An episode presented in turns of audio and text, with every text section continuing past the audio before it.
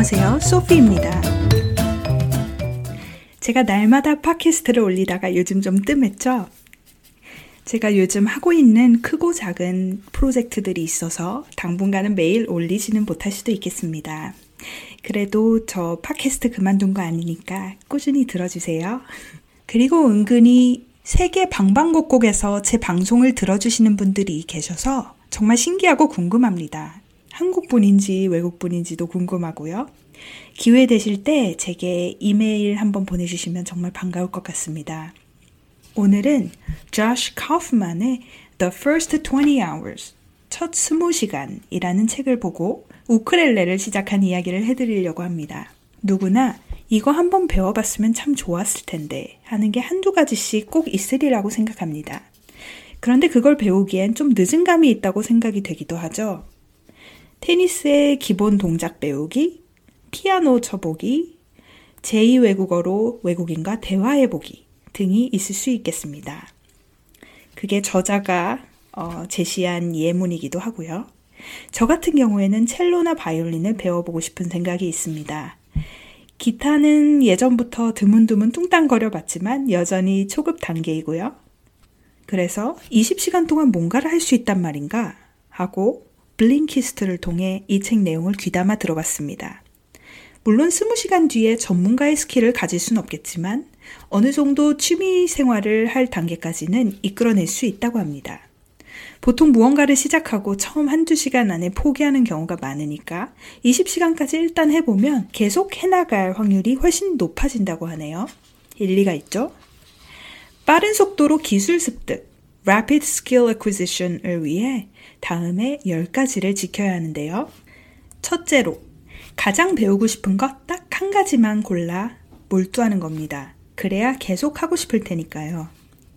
두 번째로는 한 가지에만 몰두해야 한다고 재차 강조합니다. 이것저것 동시에 하고 싶은 것들이 있을 수 있겠지만 그렇게 되면 진전이 느리고 동기가 저하되기가 쉽답니다. 셋째로 어느 정도 수준에 도달하고 싶은지 목표를 설정합니다. 어떤 모습을 성취하길 원하는지 머릿속에 그림을 그려보면 목표가 더 구체적으로 다가오겠죠? 저 같은 경우에는 어, 린이 노래 같은 거를 우크렐레로 연주해서 아기를 신나게 해주고 싶어요.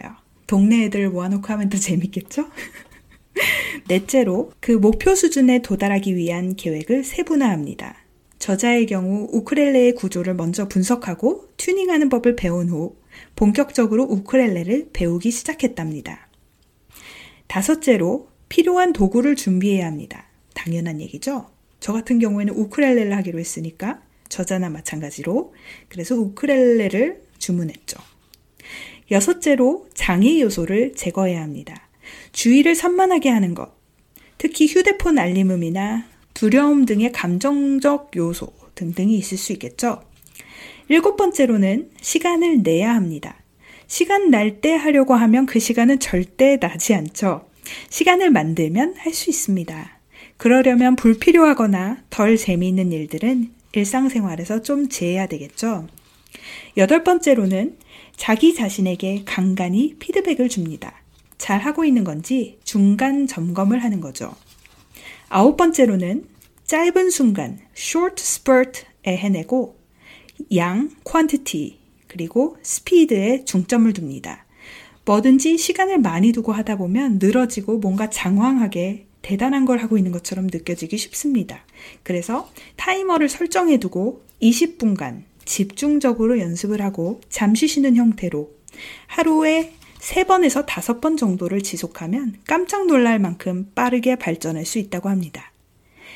마지막으로 완벽을 지향하는 것이 아니라 많은 양의 연습을 재빨리 해내는 것입니다. 어차피 20시간 한다고 완벽해질 수는 당연히 없습니다. 그러나 20시간 동안 멋지게 해내고 나면 계속해서 발전해 나가는 기반이 마련되지 않을까요?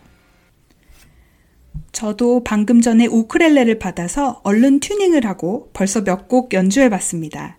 악기 하나 다뤄보고 싶은데 마땅히 다룰 줄 아는 악기가 없는 분들께는 우크렐레를 강추합니다. 정말 쉽고 간단합니다. 물론 계속 연습해야 다양한 곡을 연주하고 소리도 더 맑게 나겠죠? 사실 이 책을 며칠 전에 듣고는 가지고 있는 기타나 계속해보고 이틀 이상 지속하면 우쿨렐레를 내 자신에게 사주자라고 마음을 먹고 기타를 며칠간 연습한 뒤에 주문한 거랍니다. 얼른 올리비아에게 가르쳐 주고 싶네요. Baby Shark 노래도 코드 두 개로 끝나네요. 일상생활에 소소한 즐거움을 하나 더 추가한 밤입니다. 매일 20분씩 두 세트 정도 연습해 보려고 합니다. 재밌겠죠? 제가 오늘부터는 초등학교 외국어 교육 자격증을 위한 수업을 듣습니다. 공부하면서 알게 된 점이나 느낀 점을 제 의견과 더불어 조금씩 풀어나가 볼까 합니다.